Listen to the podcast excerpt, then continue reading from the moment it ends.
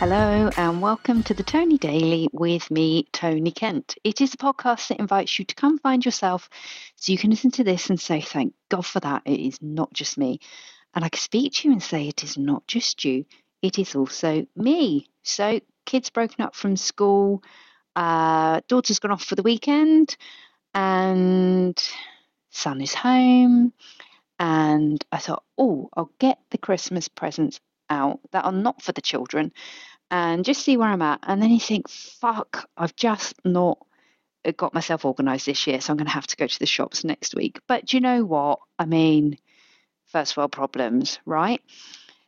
There is something that I saw, something that I saw on Facebook.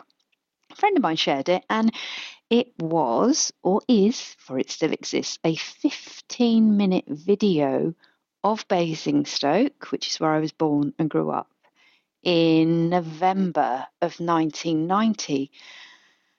And it was weird to watch it. It was not quite nostalgic. I don't know, because I assume that nostalgia relates to feeling good about something, but maybe it could just mean it, it evokes really powerful memories. So, November 1990 uh, my dad died in the January, and my mum was a month away from giving birth. I was a month away from being a birthing partner for the first time, and um, it was odd watching it because I'll put a link to it in the show notes. But there's a few things that really struck me. One was looking at places like so you kind of travel places in your head you know when you think back and you remember things and i've got some very powerful memories from that time which would make sense because it was a critical point in my life.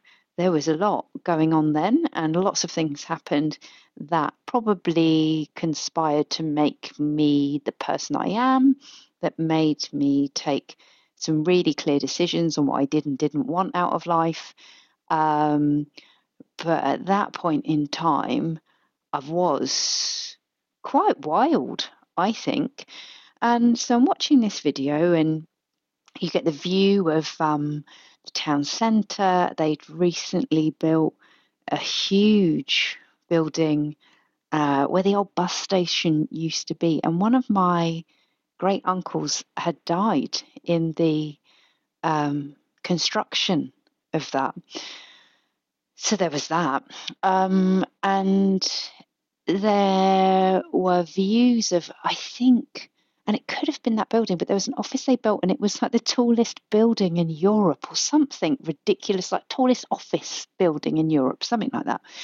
And so Basingstoke was kind of positioned as this, as this, yeah, this is a happening place and they'd put in this new um, like the malls and there was potter's walk and food on potter's walk. And the person that walked around the cafes and i was like oh my fucking god. It was weird. It felt weird to see it. And they went into the boots which was enormous because i was thinking ooh is that owen owen? It wasn't owen owen. It was just boots. Huge boots. Um, yeah, the department store was Owen Owen. Me and my friend used to say, go Owen Owen. And we'd go and try on wigs and basically dick about. And then they showed C&A. I'm about to really swear, so zone out for a second. Me and my friend used to call it cunts and arseholes. Um, what a lovely name. Um, and I think C&A still exists outside of the UK. But um, went there and bought some salopettes and a ski jacket for a ski trip I went on with the school. Um, and I need to pick up on the topic of skiing, but not in this podcast because this is about something else. So um, it was, it felt peculiar seeing my child. Like it felt like I was watching my childhood, and because it was kind of shot with a like, it, it was like a sort of reporter's camera. They were, you know, I don't know. It felt like you could have been it could have been you stood in the town centre watching people go by and then they interviewed these teenagers i think they were all like 15 16 so same age as i would have been in that year and it was four boys and they were saying oh what would you like to see here? And they said, oh, there's not a lot to do. That's why people just end up taking drugs. And when you think about Basingstoke in 1990, there was fucking loads to do. There was bowling alley, there was swimming pool, cinema, ice rink. Um, and all of these things are pictured. I don't think you can go to the pool and film children swimming anymore. Um, but there were all of these things to do. And the town centre had loads of shops. I mean, it had a McDonald's. And I remember when the McDonald's first got put in because it had a three in one hand soap wash dryer machine. And I thought that was just like the most sophisticated thing ever. We used to go in there just to wash our hands. Um, but these kids were saying there's not a lot to do. And there was loads to do. And all the pubs would let you in if you were 16, if you had fake ID. There was one terrible, terrible, terrible. No, there was more than one. There was terrible nightclub Martins in the town centre. Then there was a snooker centre. And I can't think what the sort of club was called above it. Fucking hell, it got fighty in there. Used to go in there and drink K cider and just, oh God, bad times. Um, we thought it was good times, but I look back on it and go, oh, bad times. Um, yeah, so it's bizarre to watch it and go, here was a town centre that had a lot going on. Here was a town that had a lot, and the, and the kids also said, oh, there's not there's not many jobs, but you had IBM and Macmillan and huge, like huge companies. I want to say Mercantile Credit, Prudential, the AA, uh, Foster. Shall I just list the name of some companies? And um, Thomas De La Rue, who print the banknotes. But there were shitloads of employment. And yet, as 15, 16 year olds, they're going, well, there's hardly any jobs and there's nothing to do. And I think I felt the same way.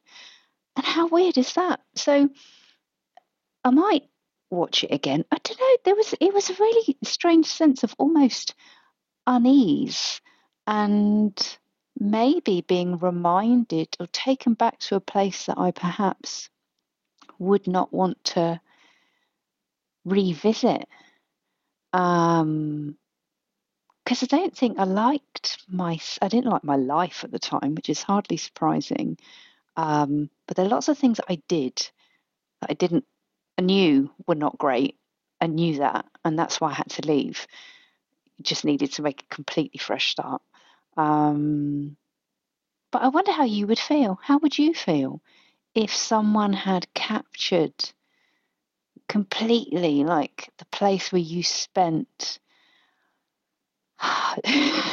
some traumatizing years of your life? There was a fondness for sure. There was a degree of, God, I remember being there with my friends and oh my God, we cleaned those offices and yeah, I definitely nicked something from that shop.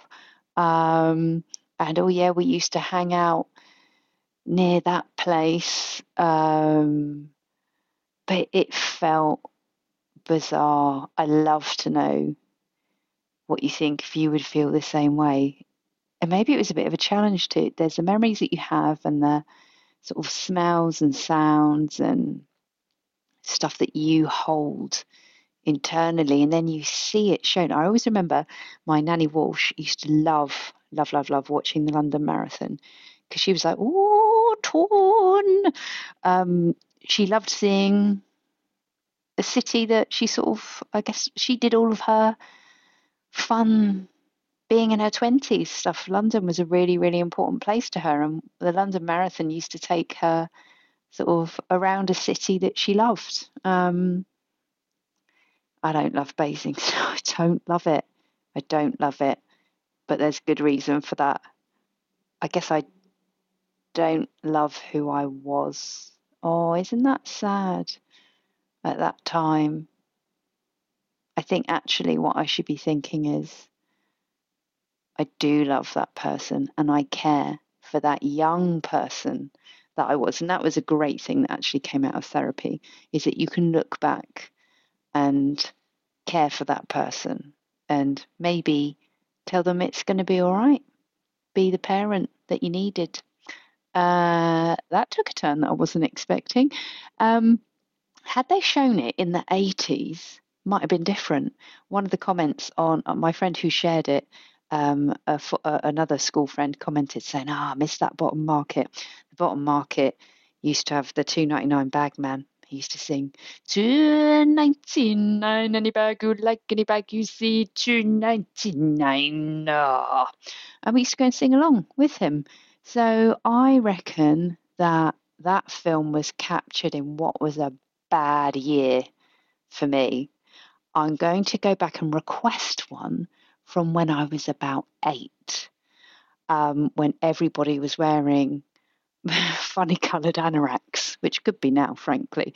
Um, yeah, interesting for me. Anyway, I'd love to hear if you've had anything similar happen to you.